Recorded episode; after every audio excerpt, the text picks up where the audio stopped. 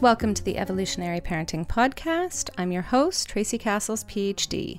First, I'd like to apologize for the delay in this episode. It seems that life got a bit away from us last week, so I hope you'll all forgive me. In the future, I also want to add that we are going to be going to a bit of an ad hoc schedule for a while. I will be posting episodes as I'm able to, but I will not know in advance when that might be. So, to today's topic external validity. It's a topic that many of us don't really talk about. It's the idea that certain research findings only apply to certain groups.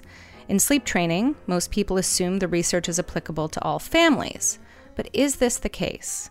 This is the question that Dr. Levita D'Souza and I examine together as we talk about the research that provides us information on who takes part and who doesn't, and then what this means for our understanding of the research in broader terms. By the end, I hope you have a better understanding of how this research may or may not speak to you. I am so pleased to have back with me again for I don't even know the number of times. Um, I think we've lost track at this point. Is Dr. Levita D'Souza? If you do not know who she is, I'm sorry I'm not giving an introduction because I think I've said it so many times that I'm going to say it is. Please go back find earlier episodes and you can hear all about the amazing research she does. But she is a regular contributor here. We talk about all things sleep and her research now. We get to add that to what we've talked about. And I am so happy to have you back. I've missed you so much. I have missed you too. I'm so glad to be back. This has been a long time in the making, isn't it? It had. I think we've both had COVID in the, yes, the we bit have. of time. Yes, We've we've had. we planned this. We had dates. There was COVID. There was other. There was everything, and we finally made it happen. Look at us. We have. Yeah, we are. It's good. And so today, for those of you uh, that are wondering as we sit here and reminisce, we are talking about the idea of what is evidence based.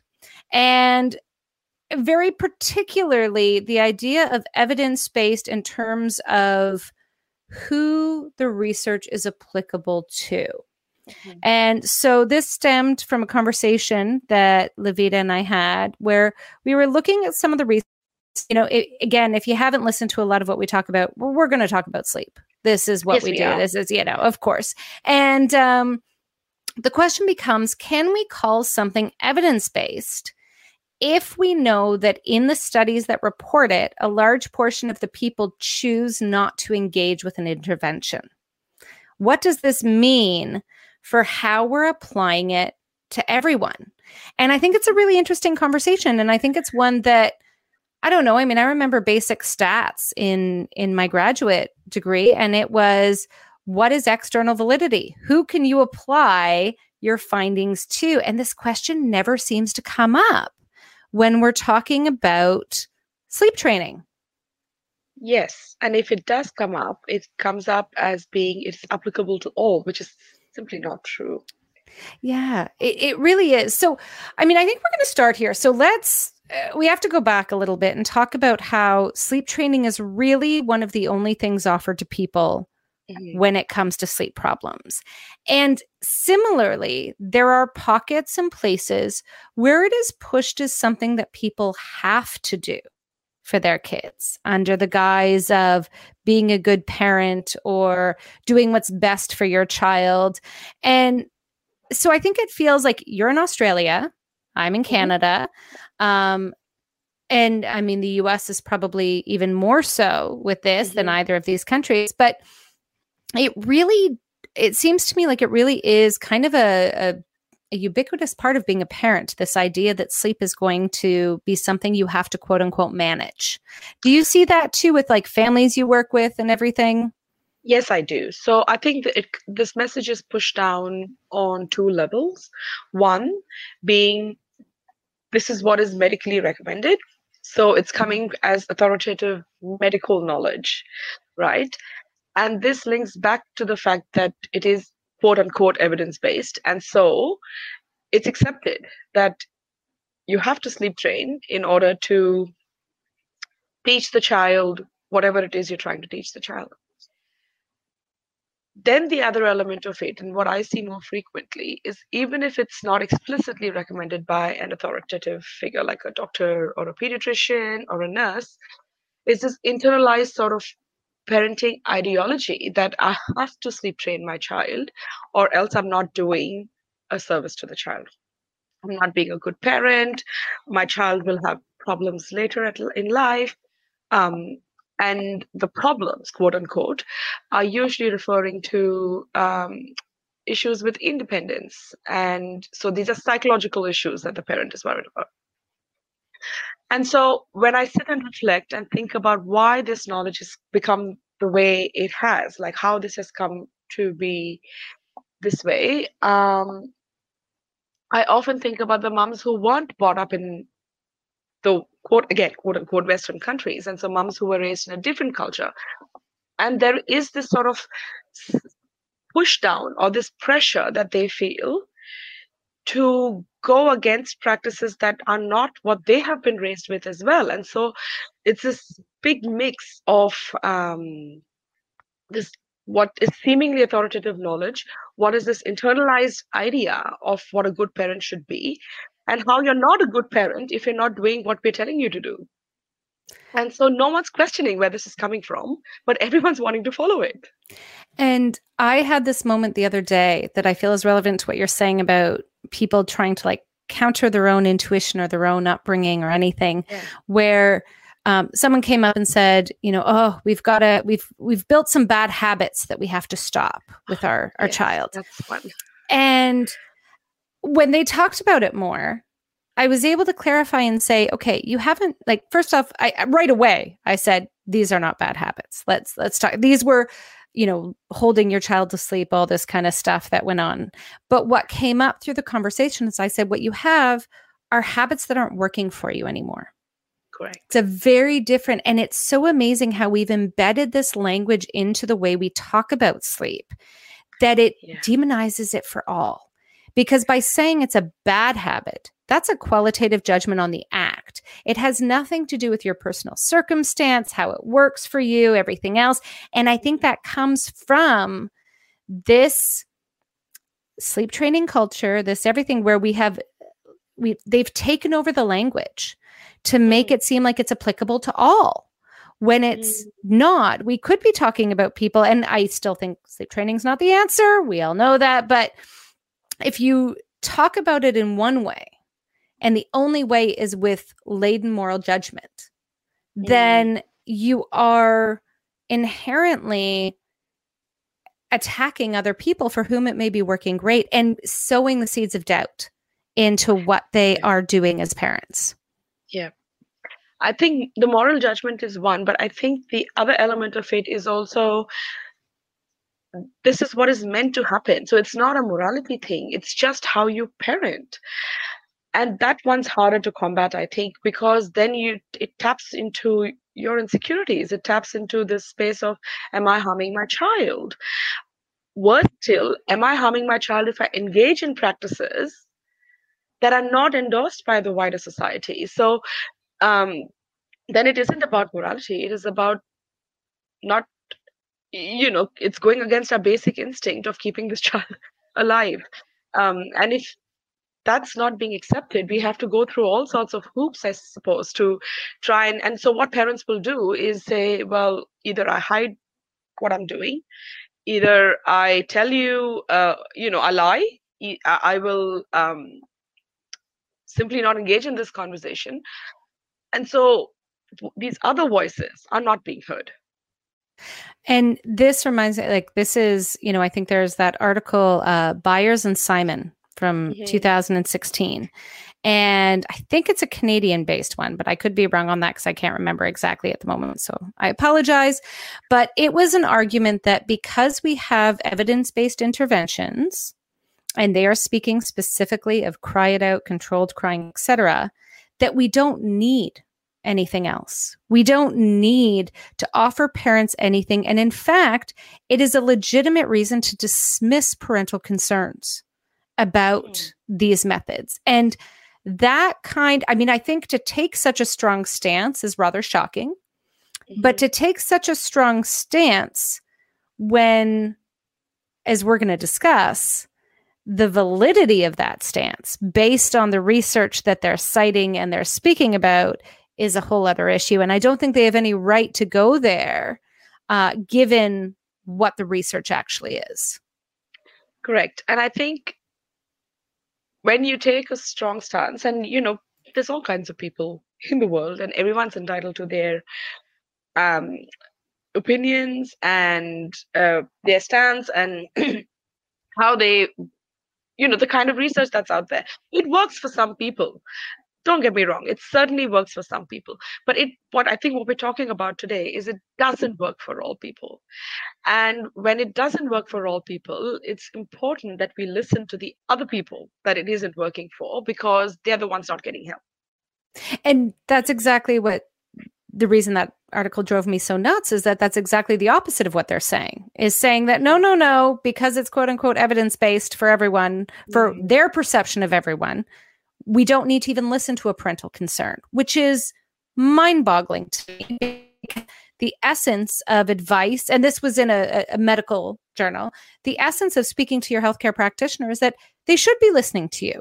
What are your concerns? What are you going to talk to them about? And how do you come to an agreement on what's best? It is you know it's just shocking to me. But i think this brings us to the big thing is we have to first talk about external validity in research mm-hmm. and so you are going to help me along to make sure i actually explain it well enough that anyone who is unaware is able to become aware but the idea of validity in research is we have different types. We have internal, you get a little mini lesson on on methodology here. I know. I um, know. So we have internal validity, which is all about how well was the study conducted. And I think if you've listened to this podcast a lot, you see that's where we really break things down a lot is that there's a lot of internal validity concerns. How are we measuring um, you know, in sleep training, of course, how are we measuring improvement? As we know, as we've talked about, a lot of these studies come down to parental report, which are not valid measures of actual infant sleep. So those are the internal questions. It's all about how we measured stuff, how we assess stuff. Um, but the external validity really comes into who took part and can we apply it to everyone? And as we all know, there are vast differences amongst families, amongst cultures, amongst uh, children that make certain things applicable or not to others. So if we talk about uh, language and we're looking at how kids hear a specific sound, you have to look at it across different languages. You can't say how an English speaker hears an R is the same as a French speaker because the R's are enunciated differently. And so if you have no French speakers in your study, and I say, sorry, I'm Canadian, everything's going to go back to English and French. But as you, you know, if you don't have a French person in your study, you can extrapolate your findings from a group of English children to all English and French children or all English, French, and Hispanic children. This is why we have to have a, a proper representation of people in the studies. And this kind of gets to the crux of what we want to talk about today. And Livia, am I missing anything in explaining that? No, you're not. But I think in addition to what you've said, there's the internal validity where we said we talked about parental concerns as being one of the um,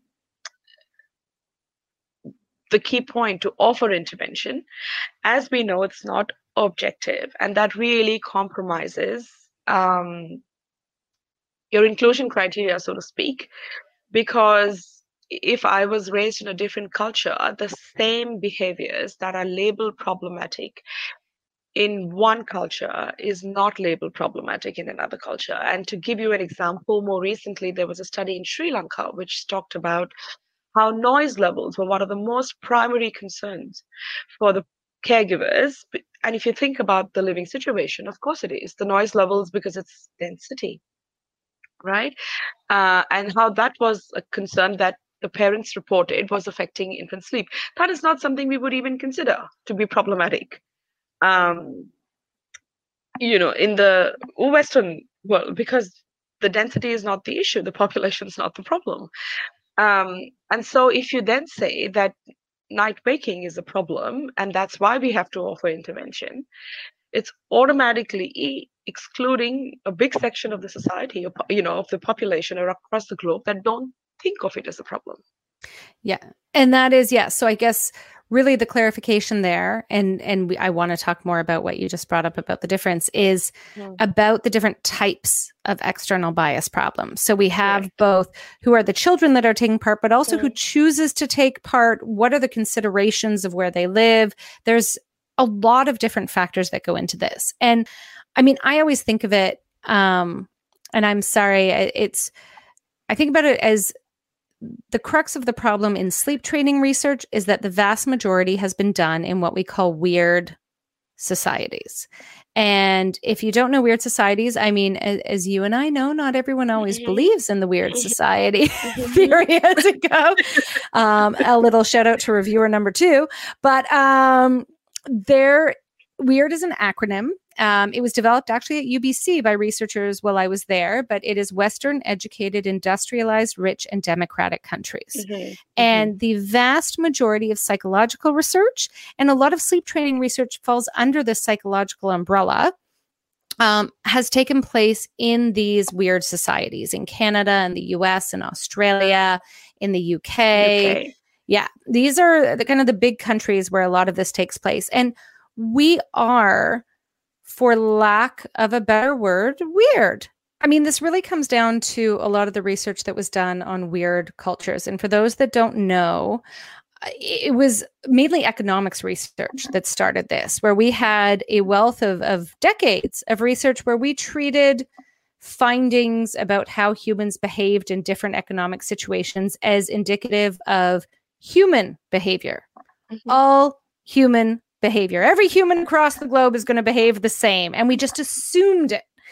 And um, Joe Henrich came out and, and actually went and did this research in other cultures and he replicated these studies. Only he didn't replicate the findings because these other cultures prove that for decades we've been taking for granted that those of us in these weird cultures were indicative of the norm of, of mm-hmm. humans and mm-hmm. we're not we are, for lack of a better word, weird. That mm-hmm. is who we are. And it really has highlighted a strong limitation of so mm. much research that is predominantly done in these cultures. And sleep training is without a doubt no in fact i think it may even be the epitome of it i don't know i mean levita i, I think about this it is such a western phenomenon to sleep train that of course the research is inherently biased by the fact that it is yeah. driven by western cultures.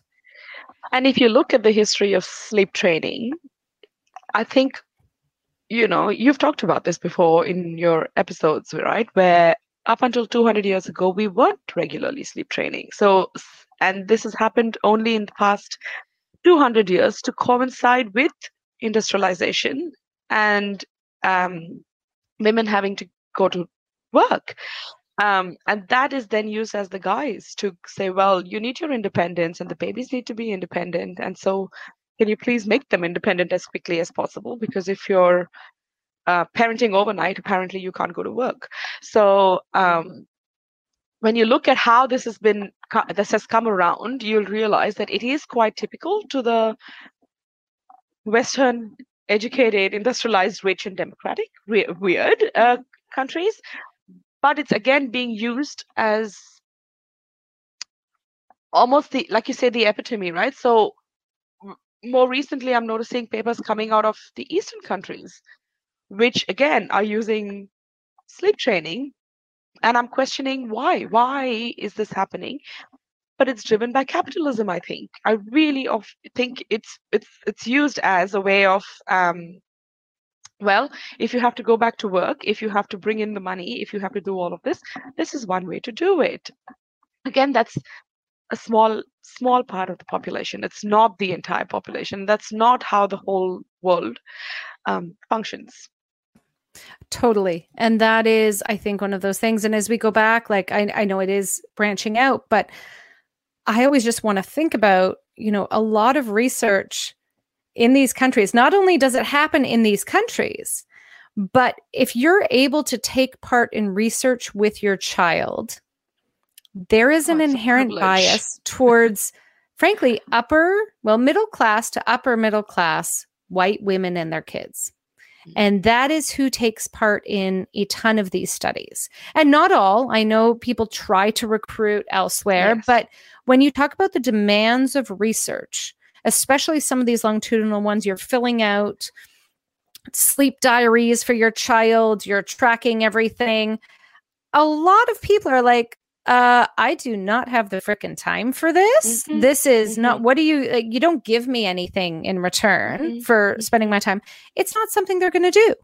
It is No. absolutely not helpful or relevant for them. Mhm. So we do deal again, even with like as we break it, we just keep there's layers upon layers of this external validity that come into play. And so I think the first thing is, as you so highlighted, is even if we get to running a study, which we're going to talk about that depth going into there, but already we're talking about running a study in a country that is running um, the study out of a place of thinking this is something that it has been funded because they think Mhm. it's necessary and Yes. therefore it has already started to become imbued into that culture's view Mhm, of what is appropriate mhm. And from a research perspective, trying to get funding to run an alternate study can be quite difficult because when you think of it from a research perspective, um, the studies that tend to get funded are the ones that are already funded. And so, trying to, um, because it looks good, uh, the funding money has been used well, there's publications. So, from a grant giver perspective, the study is well and functioning. It's providing evidence, it's running well. And so, what's the motivation to provide an alternate study? Because again, coming down to who is going to be recruited, how are we going to recruit the alternate voice? Um, you know, there's so many logistics in there, which it's just not worth the time and effort. It's for, for some people. And so it's like, well, just let it be. We'll just keep studying what we already know and expanding on that, but not really trying to offer the alternative. And I think because many of the alternatives that might be proposed to get caught up to where the status quo is, you need a really big study. Like if you start small, they say, What's the point? That's so small. We have these bigger studies out there already. Mhm. Then you say, Okay, then I want to do this big study. Well, how could you ask for that much money? That's too Mhm. big. That's, I I mean, you're caught in this catch 22 of never being able to get funding for something because of how it started. And this all goes to this big issue. And that is that if you want to say that something is applicable to everyone, everyone has to have taken part in the research. And, I, and when I Mhm. say everyone, I mean a representative of everyone, Of so to everyone. speak, right? We're not Yes. recruiting however many billion people are on earth to run a study. That's not Mhm. happening Mhm. but you need to represent these various groups and so let's think i, I want to so we have this top layer i'm just trying to keep framing it here so that we're following our narrative here we have this top layer if you're not even looking at other countries you're missing a lot because Mhm. not every country does what we do i mean you can go back i had uh, that episode on uspavani which is a Czech view of being with your child. So, very different right there that there is a Mhm. cultural support of supporting your child at night and not leaving them and that that is actually viewed as a positive. Uh, so that is you know one of those things where we say already okay well wait a second if these other countries have different views what are we what are we doing? So we take it down to say okay all these findings that we might have are they're applicable. And and i want to bring it back to sorry i should clarify. I want to bring it back to the studies we have to really break down what do we have and who is it applicable to. Mhm. so we now have it is applicable to people in potentially our 1st Mhm. layer weird countries that's it Mhm. it's not Mhm. applicable elsewhere there we go now even within the weird countries let's talk a bit about the recruitment process and the agreement and how a study goes Yeah. and i'm going to say there is let- let's start with recruitment you and i both have recruited for studies we know Mhm. what this looks like Mhm. You don't get to walk out into the population, pick a hundred people, and say you all must take part in my study randomly, whatever. You put out a call for participants, Mhm. and you hope people respond. You might put a call out at the hospital, you might put a call out in a doctor's office, it might Mhm. be through the university, uh, various groups, but you are putting out a call for research. Unless, Mhm. am I missing something? Have you done it a different way? Well, I've used social media. Uh, Yeah. And even then, there is a self selection bias in social media as well because a certain population only accesses this information. But on the other hand, it's a certain population that's aware of this issue and wants to participate. Okay, and I'll give you a very good example here. It's a personal anecdotal evidence, e- evidence, Freudian slip example. Um, I was at a concert uh, where this um, Indian singer was coming to Melbourne, and it's a favorite singer. Um, and so we went along, okay, and there's thousands of us, like thousands of the Indian people there.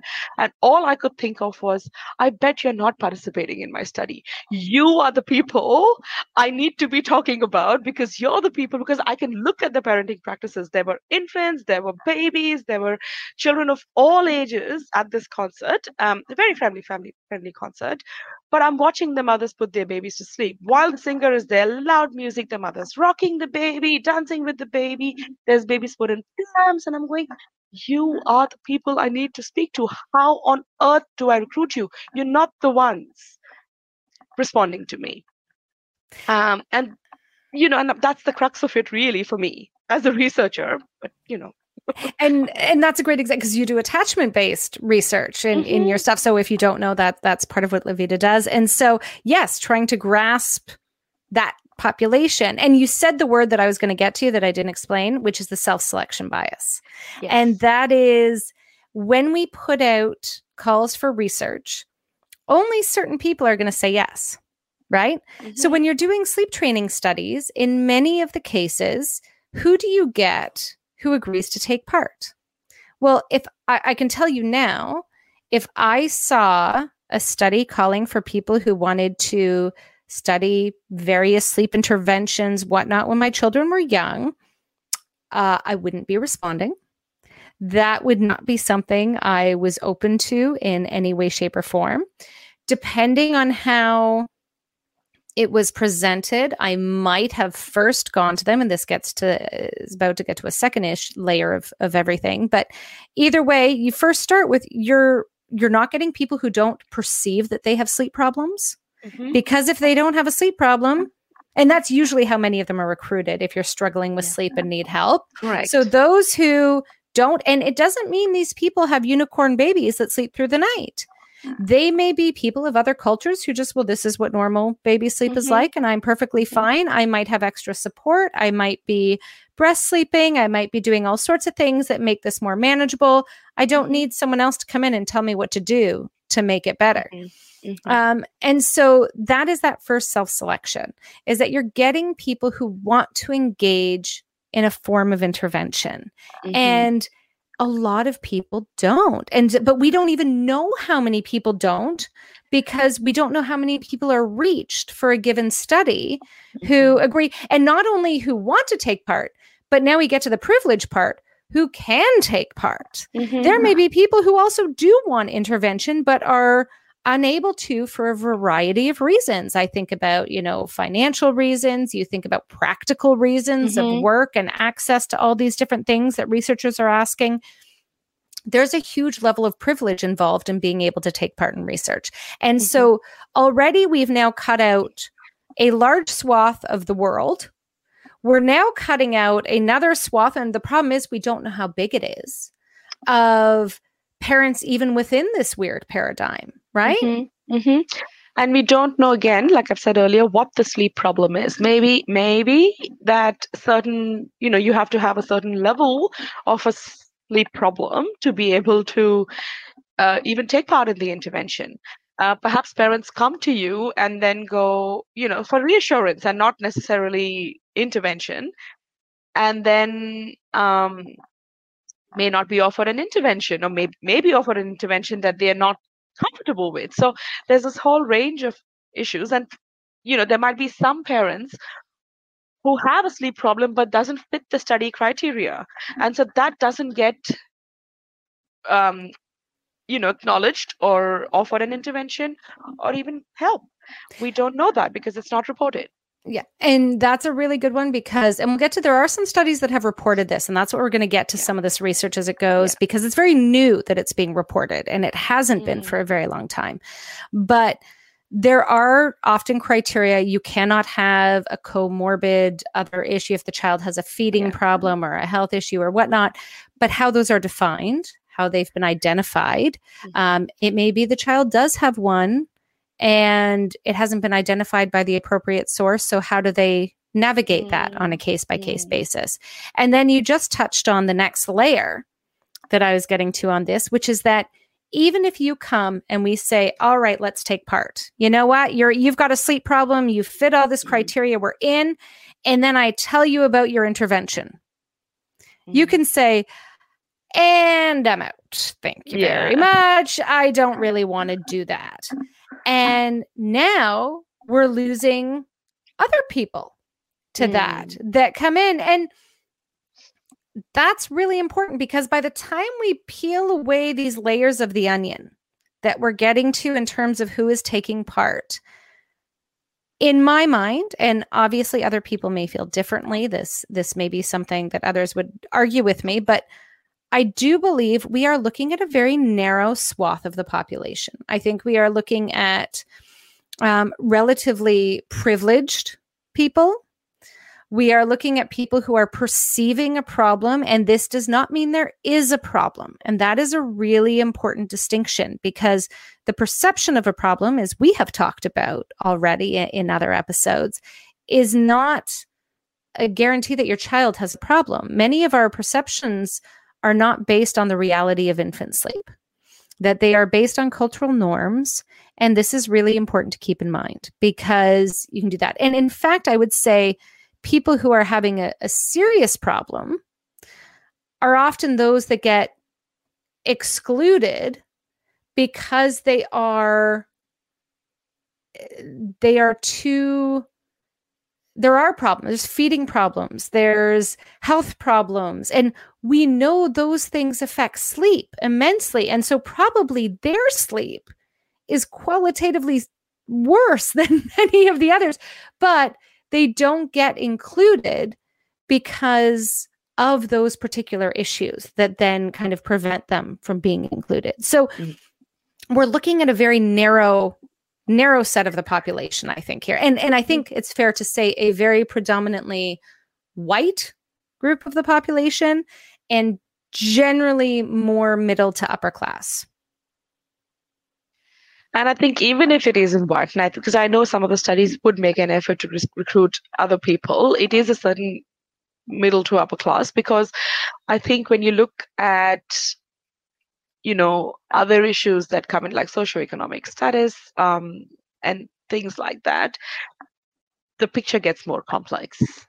And so that would affect the design of the study because on some level you want it to be fairly homogenous as well. So there are reasons why researchers would do it as well but i can and you know as a researcher i can see that. But then when we are taking the findings of that research and generalizing it that's when we need to be a little bit critical in our thinking about who this is really applicable to. And I want to add one more, and I can't believe neither of us brought this up so far. But when you're talking about sleep issues, in many cases, you're immediately removing anyone who wants to continue sleeping close to their child. Oh, yes. Because that is, you know, and that that crosses culture, that crosses SES, anyone it is, mm-hmm. you know, you mm-hmm. cannot take part in a study if you want to continue yeah. sleeping close to your child. There are no pieces of advice out there. So, you know, I'm sure many people listening fit themselves into one of these various buckets that we've just mm. excluded. And so, mm. what I hope is clear, and I, I we are going to talk about some of these studies, but one of the key things that we really want to to drive home in this research is that, or in this in this discussion of the research, is that when you don't hear yourself being represented when you go, oh my God, this really doesn't sound like it works for me, mm-hmm. but what's wrong with me, which is typically mm-hmm. how families respond, there's nothing wrong with you. The research doesn't speak to you. You are not the person that has been the focus of these studies. And it is you know, they're trying to take someone else and say, you should be doing this. It's like, I am a 42 year old, middle aged, eh, not really in shape, but trying to be a little bit eh, woman. If you take a 25 year old marathoner and say, well, why aren't you doing this, this, this, this, and this? I beg because I'd be dead. That's just how it would go. And we have to have the same applicability to our sleep training research as we do to other things when we look at when we look at health outcomes we separate stuff by ages by years because we know we have the data to say mm. there are differences mm. and it has been a disgrace i think that so much of the research on infant sleep has been focused on this small population so mm. and now i want to you know I want to give you a moment to just finish that thought. Then I want to actually look at the couple studies that really are there that tell us some of the degree to this because I'm sure people may be thinking, okay, how often does this happen? Yes, we can look at half the world and yeah. say, okay, we're ignoring them. But I live in a weird culture. What really mm-hmm. is, you know, because I live in this weird culture, maybe I should be more applicable. But before we get to those numbers, am I missing anything in this story as we've head down towards this? I think the thought that came to my mind was, um, you know, even when parents do agree to participate, whether or not they persist in the intervention. So if I don't know, uh, so I'll go pretty clueless, going, Yeah, my child has a sleep problem. I expect you to fix it for me. You say, Yeah, I agree, your child has a sleep problem. Here's the intervention. You, you know, we this is a randomized study, which we will talk about. You are now allocated to the intervention group. This is how we're going to intervene. You need to do this at home. I start the intervention. I realize I can't do this. I cannot hear my baby cry. I cannot sit there even for two minutes, and I'm supposed to be sitting for five minutes or whatever that is. And I go in and pick up the baby because I cannot adhere to the protocol. It's too hard. So, what do I do? Either I drop out or I want to seem like I'm doing the right thing. And so I tell you I've done it, even though I may have not. And there is no way to verify that. Um, now, the research doesn't capture that, but certainly clinically, those are, you know, like we've tried it, but it doesn't work. But I feel horrible saying that I haven't done it. Um, and so I just told them I did. I thank you. Thank you, thank you, thank you, because that is, yes, absolutely essential. And I think here of uh, Lautzheiser, um, Loutzenhiser, Loutzenhiser. Um, the I'm awful with names. I don't know what's wrong with me. Um, do not do a study on memory and extrapolate anything from me.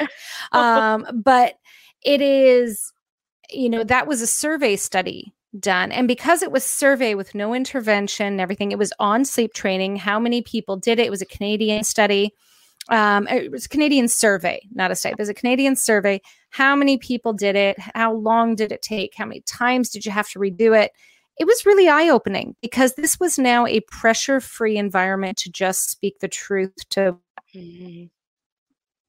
ones. So if you haven't seen the results, I know I've talked about it on EP and it, it's come up elsewhere, but it, it really didn't work for many families. Like for mm-hmm. some, they really reported it did in That's a short time, yeah. but there was a lot for whom it didn't work and they had to do it multiple times which we've all read about in the research you know kid gets sick yes. or whatnot and you're going back but yes.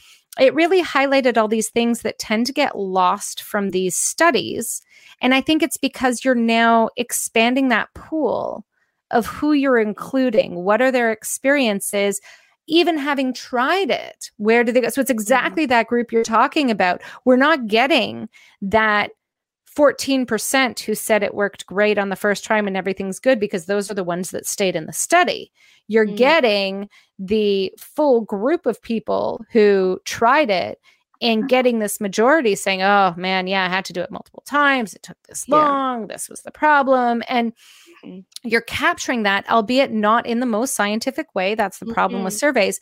But it really does highlight the need for more of this this work to be done to include more people and really capture not only their experiences but alternatives which is the topic for another podcast day i'm already yeah. just prefacing that um, but let's say so i you know in, in, looking at the research on this i actually went through to see what i could find who mm-hmm. Has it on these numbers and that was there was really only two studies i could find that reported on the numbers in details that we could kind of pull mm-hmm. from it. Now, one of them was the original Hiscock and colleagues back in 2014, and then that follow up with Price and colleagues that kind of made a splash in 2016 that said, if anyone remembers, no, no, no, the six year follow up, there's no differences between those who who took part in the intervention, which was sleep training, control crying, and those who didn't.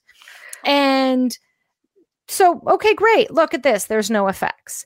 So, when we hone into this, what are the studies? And the second study, pardon me, is Conanel. And I actually had her on the podcast. It was one of the earlier ones. And we got into talking about this, but neither of us had the numbers at the time to bring up. Mm-hmm. Um, mm-hmm. But they really were, it was really, I, I, will give them this. It was a beautifully presented numbers yeah. here. This was the most. Yeah comprehensive style because it was a randomized controlled trying and, and at the time the mm-hmm. the the need to publish this data has become more prevalent lately. So this is now mm. hopefully going to be something that comes out. So yeah, so let's start with Hiscock and colleagues because this study got a huge amount of press, right? Like really it was the price, the follow-up that got the huge amount of press to mm-hmm. say, look, no long-term effects of crying it out at 6 years of age. And they did that by measuring attachment, didn't they?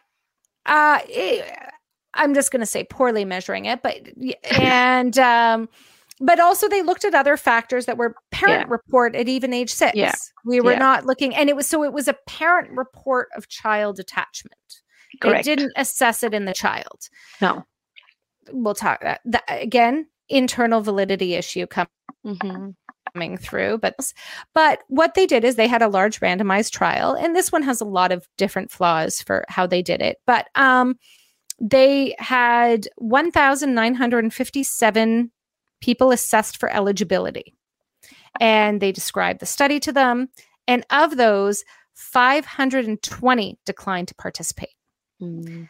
25% immediately is gone. They are not going to take part in the study. We do not know why. It mm. is not that all of them may have not wanted to engage in that particular intervention. We don't know, but we know something affected 25%. It may be the privilege issue.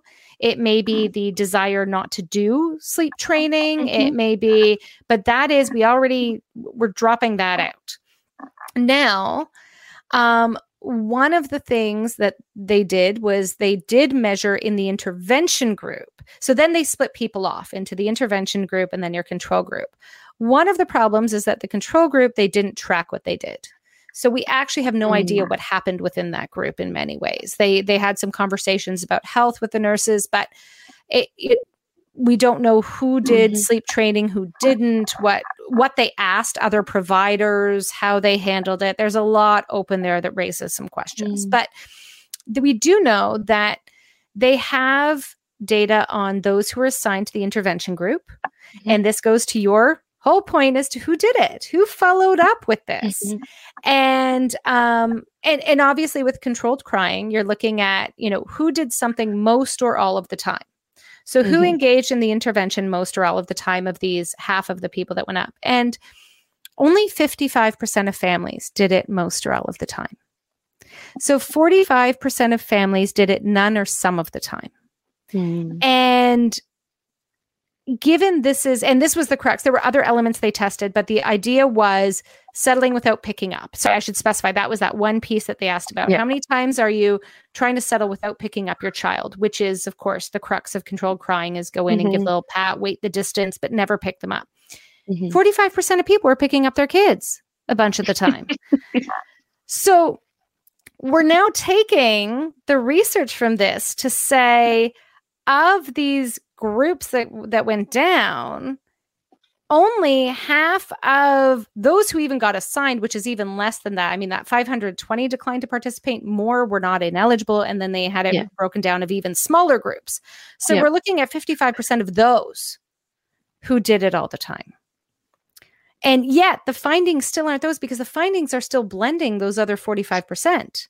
Mm. Right. Because, and this brings us to another issue is what statistics are appropriate to use. And they did mm. an intent to treat analysis, which mm. never tells us about the actual intervention. It tells us about being part of an intervention.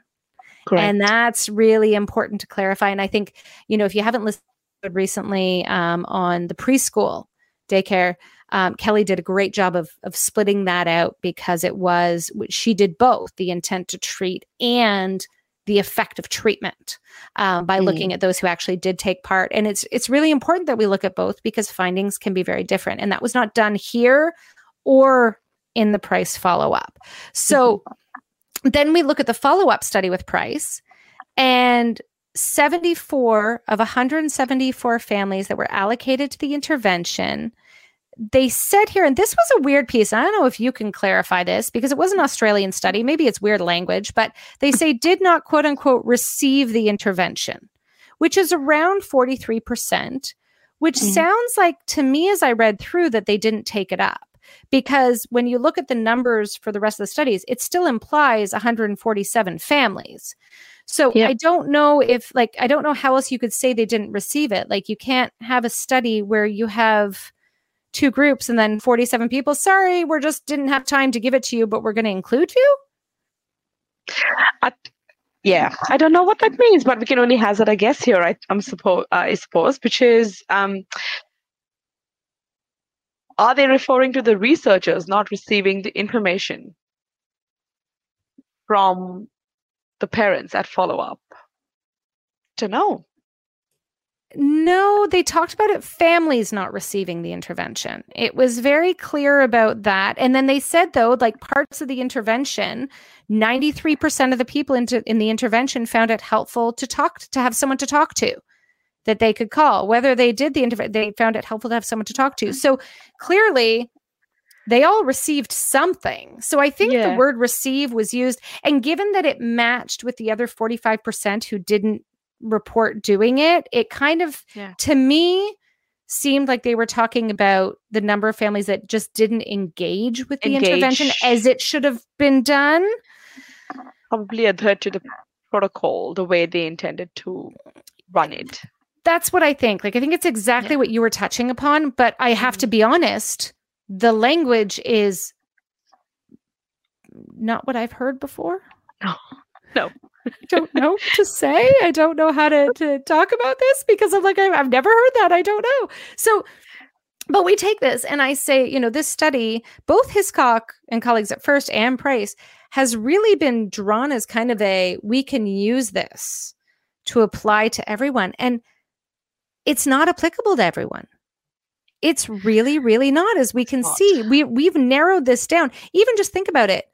They I'm just going to go down. They assessed 1,957 families for eligibility. By the time you're doing your six year follow up, the intervention group consists of 174 families. Families.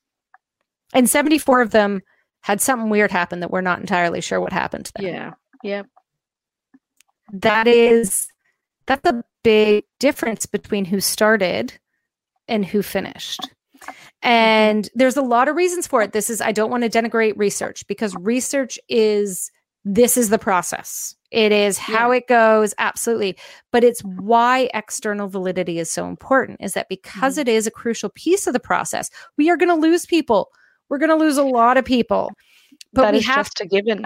Exactly. But you have to then acknowledge why are we losing them and what might it mm-hmm. mean for who we apply this to.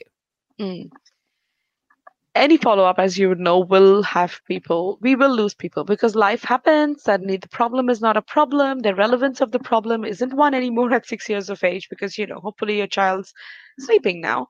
Um, and so there's no motivation to come back and say, hey, look, the intervention worked, you know, or hey, look, it's all good. It's a bit like when you see a client and they do well, you know, but most times you never hear back from them. And then that's an indication that it's, you know, they're probably off on their way doing the thing. Um, exactly. I suspect it's the same with research. It totally is. And also, just not only is it not an intervention, you have people that have moved, you have families Yeah. that have, you know, they're busy now. They may have had a second child. They've got who maybe there's health issue. Like there's all sorts of things that can intervene with someone trying to come back to a study or complete a study for that matter. As we talk about the dropouts that happen inside, there's a lot of that there. So, so I don't want this to be a don't trust research. It's Yeah, all no. flawed. It is don't necessarily trust the conclusions if people have not taken that into Mhm. account is i think the message they were saying so the second study here i want to talk about because this was so lovely to see the numbers here um, this was Kahn and colleagues in 2020 and what they did is they looked at either crying it out or camping out in australian families that reported a sleep problem based on the degree of anxiety they assessed in the child and so we want to start with they found that in their broader recruitment, and they had various, again, recruitment conditions that children couldn't have other comorbid issues, all this stuff. 188 families were eligible. And when they spoke with those 188, 61 declined to participate. So again, we're just now, we dropped 25% in the last, we're losing about 30 here. eight percent here. Mm. Yeah. And that is, again, we don't know why. We can't speak to why, but we know that those 30 something, they are, because they declined, but they went through the process of being tested for eligibility and everything like that. Mhm. There is something unique to them that is different from the other 70 that Mm. decided to go forward. And that is, we don't know what it is, Mhm. but there is something different. And you know, a, a more benign sort of um, explanation could just be the problem's no longer a problem.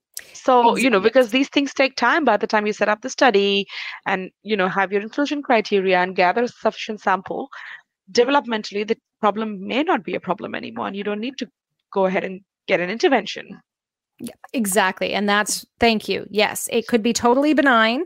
Yeah. but they're different. Yep. And whatever that is, it is.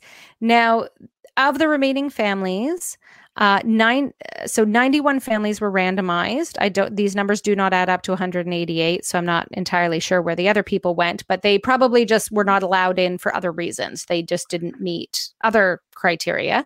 Um, 43 families were sent to the controlled crying group. And of those, 11 families discontinued use. Mm. So again, getting to your later layer here, we now have a further like 25% of that group now is out. Now 48 were sent to the camping out group and 18 discontinued use. So we have 37% of people dropping out of that group. So in the end, um, so yeah, the other 36, pardon me, didn't meet criteria. That was the Mhm. other. So that was the difference there. You had 152 people who could have completed the interventions Mhm. and only which 62 actually were assessed for having completed the interventions. So you're looking at Mm. 41% of that initial population. Mhm. Folks, we cannot take data from those groups and say it applies to everyone. 100% like just that that it worked for the 41% and i guess that's what the point was at the start that it I- works it- for some people Well, it really Not did. all. They- there were differences and You it know. didn't fully work. Like it's worth looking into the study because it was still interesting on its own of how much Yes. didn't work in some cases and, why. and whatnot. But it 60%, 59%, just to be specific there. That is, we're looking at the majority are not even represented in the final results. Mhm.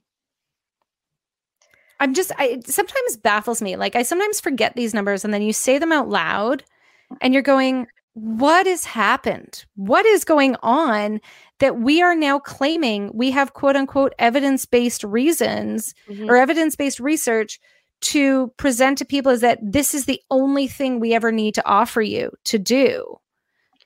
It, I just I it makes me angry. Make me i happy can now. see I know. Make me happy now. So this is like, so it brings us now to this issue of why does this matter? I'm furious. Levita's like, I'm too far away to do anything about making you happy, so I'm not entirely sure what to give you a hug if i was there Oh, I need it. It's um, but why does this matter? And I think you know Yeah. we've touched on this so much, but let's just start with I want to go to the very bare bones of if a bunch of these families approached them for support, they mm. saw, look, there's a study, I'm struggling. They didn't get help. No. They did, and and this may not be. It's not a fault of the study because there may not be that. It's fair. You can you Yeah. can't broaden it. It's not the study, but these people didn't get help.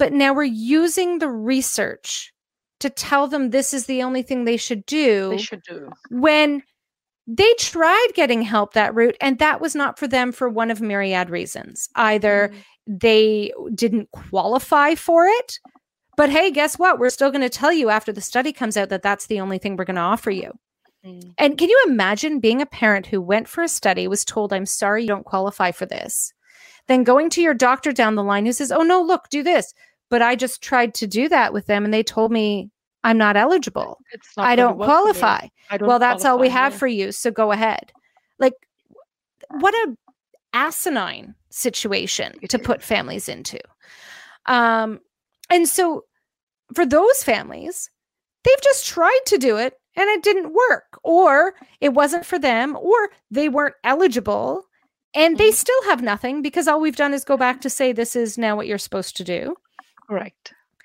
if people aren't doing the interventions, the people that are declining at the beginning or who are dropping out. So I'm just talking there about people. The first group is those who didn't qualify. Yeah. Right.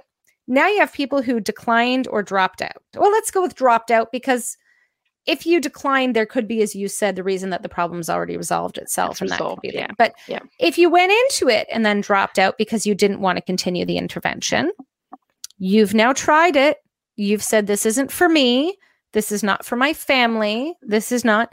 And we're going back and saying, oh no, but this is evidence based. You have to do it. You have to uh, because this is the only thing that's going to work. And if you don't do it, you are at fault because you cannot persist with the protocol in some way.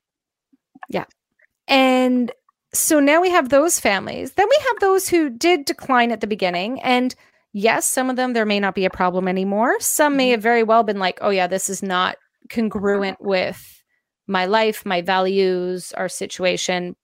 Privilege could be, uh, and privilege also seeps into then the last group of those who never even made it in to talk and be a part of the research to begin with because they're in the Mhm. wrong country, the wrong socioeconomic class, um, whatever else. They don't have access to to the adverts going out to try and come Mhm. in for this. Or just don't feel like participating in research. You have to you also have to think about who is conducting the research. And so if they have had an experience of if they go to a doctor, they go to a maternal child health nurse, you know, the parent child health centers, and are being told that the only way that you can get help is if you put your baby um, separately or keep your baby separately. Why would I participate in research that's also going to probably tell me the same thing? I'm just going to wing it. I don't want to do this. And so there's a whole section of population that will have sleep problems, perhaps, which don't look like the sleep problems the studies are looking at, but are still not getting help because we don't even know what the sleep problem looks like there. Absolutely. And that is, yeah, like there's so many different scenarios by which people choose not to take part in research. And I mean, it's it's a problem because it means we're we're missing all of these people. We're getting the people who feel comfortable going in, who feel comfortable advocating for themselves, who have the time, this eh, all of it. It's just mm. we are missing so many people. And this doesn't even get us into the issue of the fact that many of these interventions have multiple components and we're only extrapolating one component of them. Like mm-hmm. you look at these above studies, they have more than just that intervention. They have information. Look at that one stat from Hiscock and colleague that um, 93% of people in the intervention, what they found helpful was just having someone to talk to. Mm.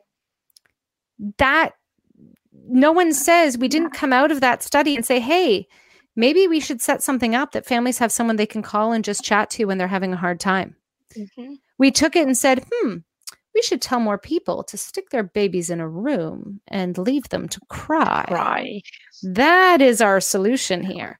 Um, it is, I mean, I just, I don't, it is such a problem that I really feel like eh, I feel like it's a massive problem because of how prevalent sleep training is and how prevalent it is to be treated as the panacea to apparently the world's woes with sleep, right? That this yes. is it.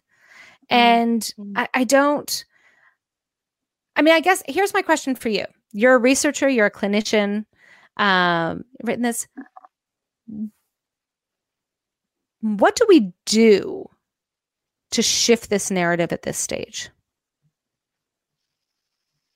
How do we get this element out into the sphere? Like, is it that we need, like Con did, a, a um a full reporting of who took part, who didn't, so that every study we can see exactly how many people completed? Yes, I think um, on one on a more I think simplistic level, having a more transparent um, process where you know some of these questions can be answered. Because you think about how papers get published and if you have peer reviewers right if the reviewers are um, not someone who you know who, who sort of align with the the evidence in some ways uh, and it's not it's not you know i'm not trying to blame anyone here but i think if you align you don't see contradictory information. You don't want to because it's a confirmation bias. It's like well yes i know this works. Here's more evidence telling me this is working. Why do i question it? Right?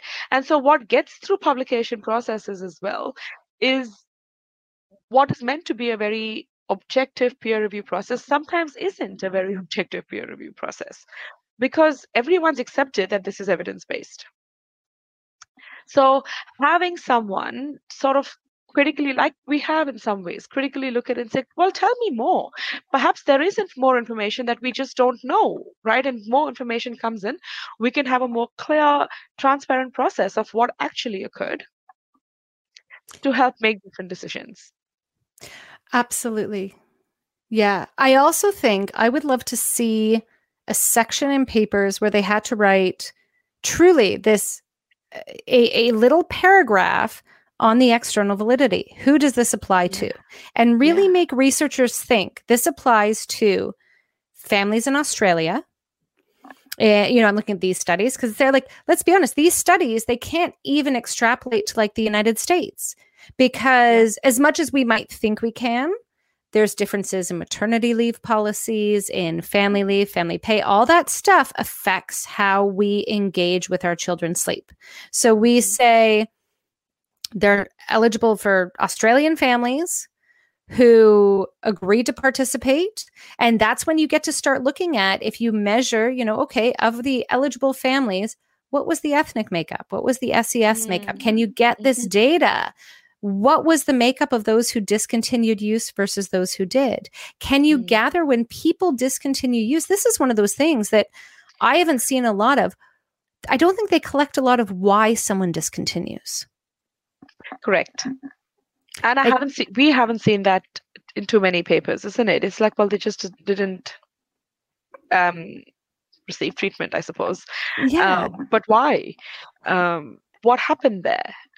And it would be good to know because the difference of someone dropping out because, okay, a family member died, it's all too hard, we've got to go through that, is very different than someone saying, I am not leaving my baby to cry anymore. I can't do this. That is think, not working. But do you think that someone, you know, who who's just discontinued because it doesn't work for them and doesn't respond, like they've completely ghosted the researchers, uh, we might never know why. It's true, but I think if there was a process as you started, and there's always going to be people we won't know. There's always yeah. going to be people who just ghost. But I think if the process was laid out at the beginning, if it's not working, if you choose to leave at any time, here's our little exit interview. You can click on this link. You don't even need to mm-hmm. speak to the researcher, but here's our little i'm done with this click and are you able to answer why like when i unsubscribe from the thousand email lists i somehow end up on and i don't know why um when I unsubscribe every once in a while, I go through the process of trying to unsubscribe, which I think just gets me subscribed to more. And I'm not entirely sure how to solve that problem. yeah. But when I go through that, they always ask me, why are you unsubscribing? Too many emails, not relevant. I never signed up for this list.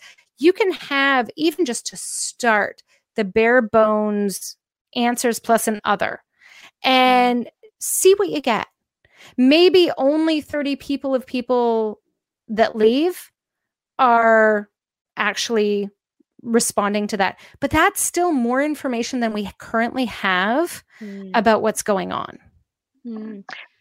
My thoughts are telling me perhaps talk to other people who aren't part of the intervention, talk to clinicians, talk to, um, you know, uh, people like maternal child health nurses. Talk to other people that do work with these families because if they are leaving an intervention they are telling someone it's not working.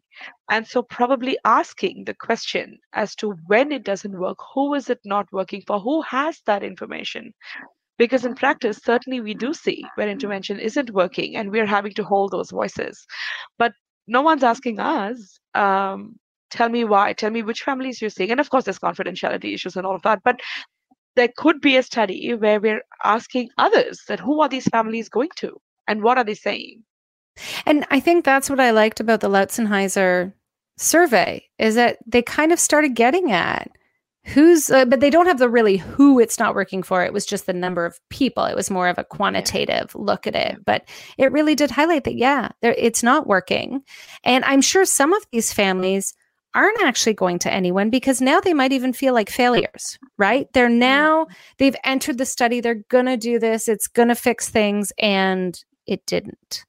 And these are, and this is what's heartbreaking.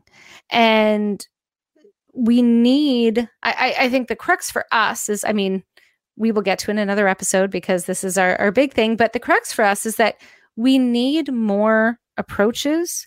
We need more interventions. We need more and, and when interventions i hate that word because it feels like you're intervening in a family. And to me it's we need more support mm-hmm. and support can look like a lot of different things. For some people the support is an intervention. For some it is as hiscock and colleagues found someone just to get on the phone with. And talk and, and seek reassurance and say you know my child's doing this. Is this okay? Um, mm-hmm. um, what could i be doing differently? Is my is it a problem? Um, and who defines? And just someone to talk that through and say you know no that's okay. That's developmentally normal. That can sometimes be enough for the parent to go back in there and support their child so you're holding the parent while the parent's holding their child that's all they need sometimes it's that circle right of support where you have whoever's at the crux of it which is the baby then the people yeah. around them and then mm-hmm. the rest of us serve as the people around them to support them through mm-hmm. their support and it's mm-hmm it's something that's lost. But I won't get into all the interventions that we need, but I think it really does. I, I think the take home here, and I know we're at time and I know we need to get going because of, of timing here, but I think the take home that I know for me, and I don't, I, I can't speak for you, but I'll let you you address this after. The take home for me here is really helping everyone listening to understand that external validity isn't just a word. It's not, you know, it has something to do with who was in it. It is crucially important to how we interpret the data that comes from these studies. And again, sometimes we have more or less external validity. And many times, you know, I remember talking to Amanda Dettmer um, on the podcast because she does work um, with primates, and it is um, or, or rhesus macaques, I think is what she has there. Yes, no, she's rhesus macaques. And it's, you know, okay, why would we look at rhesus macaques as opposed to humans? Because they can manipulate certain things. So, mm-hmm. what we lose in that external validity, we gain immensely in internal validity. And mm-hmm. that's why you do a blend. And then you do other studies with humans so that we then balance it backwards and we can blend it. So, it's not saying you need to have external validity that's 100% all the time. Mm-hmm. It's that we need to understand the flaws in external validity so that we can then design various studies that address those. Um, and that we can say, when we're giving advice to, say, healthcare professionals, actually, you know what? This tends to work for this group of people. Mm-hmm but there may be a lot of reasons it doesn't. And you need to be cognizant of this so that you don't just Mm-hmm. come up with your one word answer. We don't give everyone penicillin because some Mhm. people are allergic to it. And Mhm. it's like, this is what it feels like is that in the medical world, we would not just have, we don't have one drug for everything because people are contraindicated. So we have alternatives and people can be contraindicated to crying it out. End of Mhm. story. That's just it. It's not going to work. There's a, a plethora of reasons for it. You're not the failure. It is the lack of options being given because we have ignored external validity in the research. Mhm, mhm. I agree. I agree with everything that you're saying, and I think what I what for, for me the takeaway is that if it's not working for you, it's not working for you, and that's okay. And that's not because um, you are doing something wrong or you've been told you're doing something wrong. It's just because the intervention is possibly not a good fit for you and your baby. Uh, and if that's the case, what we know from the attachment theory is the goodness of fit between the mom and the baby okay is what's going to make that bond strong and if you're going to be doing things to your baby that your baby is not accepting and you don't feel like doing to your baby then don't just don't and that's okay Exactly. Oh, thank you. Yes, that is so important to just keep in mind there. So, I don't know. I mean, it feels like I'm all worked up. I'm just ready to rant for a while more, but I know we need to tie this up because every time I, I see these systemic issues in the research, it's because it's so big, it feels almost impossible to overcome. Yeah. Right? It is, Yeah. it just, how do we take these decades of a combination of crappy internal validity, a Mhm, total lack of concern of external validity. Mm-hmm. and what has now become the status quo because of this and change it around. And that's that's what we get to next time i know because we wrote a paper on it and that's what's I I know. know. So that is coming up next but I, I i thank you so much. I am so happy to have you back lavita. It is so lovely. I have missed you. I have missed our talking. It's such a different dynamic than just interviewing because i get angry. um but it's not a you. It's not your fault. I know the that. topics we choose to talk about. um, but I, I thank you. It's so good. We will be back to talk about our paper on this very issue of finding alternatives for families coming up. But uh, I, it is so lovely to see you. And so, yes, again, everyone, please, external validity matters. But there, it's obviously, as we said, a whole lot more nuanced than that. But do not Mhm. feel like there is only one answer to your child's sleep troubles. no there isn't instinct matters more Thank you so much for listening. That's it for this week. I hope that you get a sense that maybe the research out there that you keep being told you should be listening to isn't actually that evidence based for you. Now, as I mentioned, going forward, I don't know exactly when our next episode will be, but I hope it's soon, and I imagine it will still be of interest to everyone. So please keep a lookout for new episodes, and in the meantime, stay safe and happy parenting.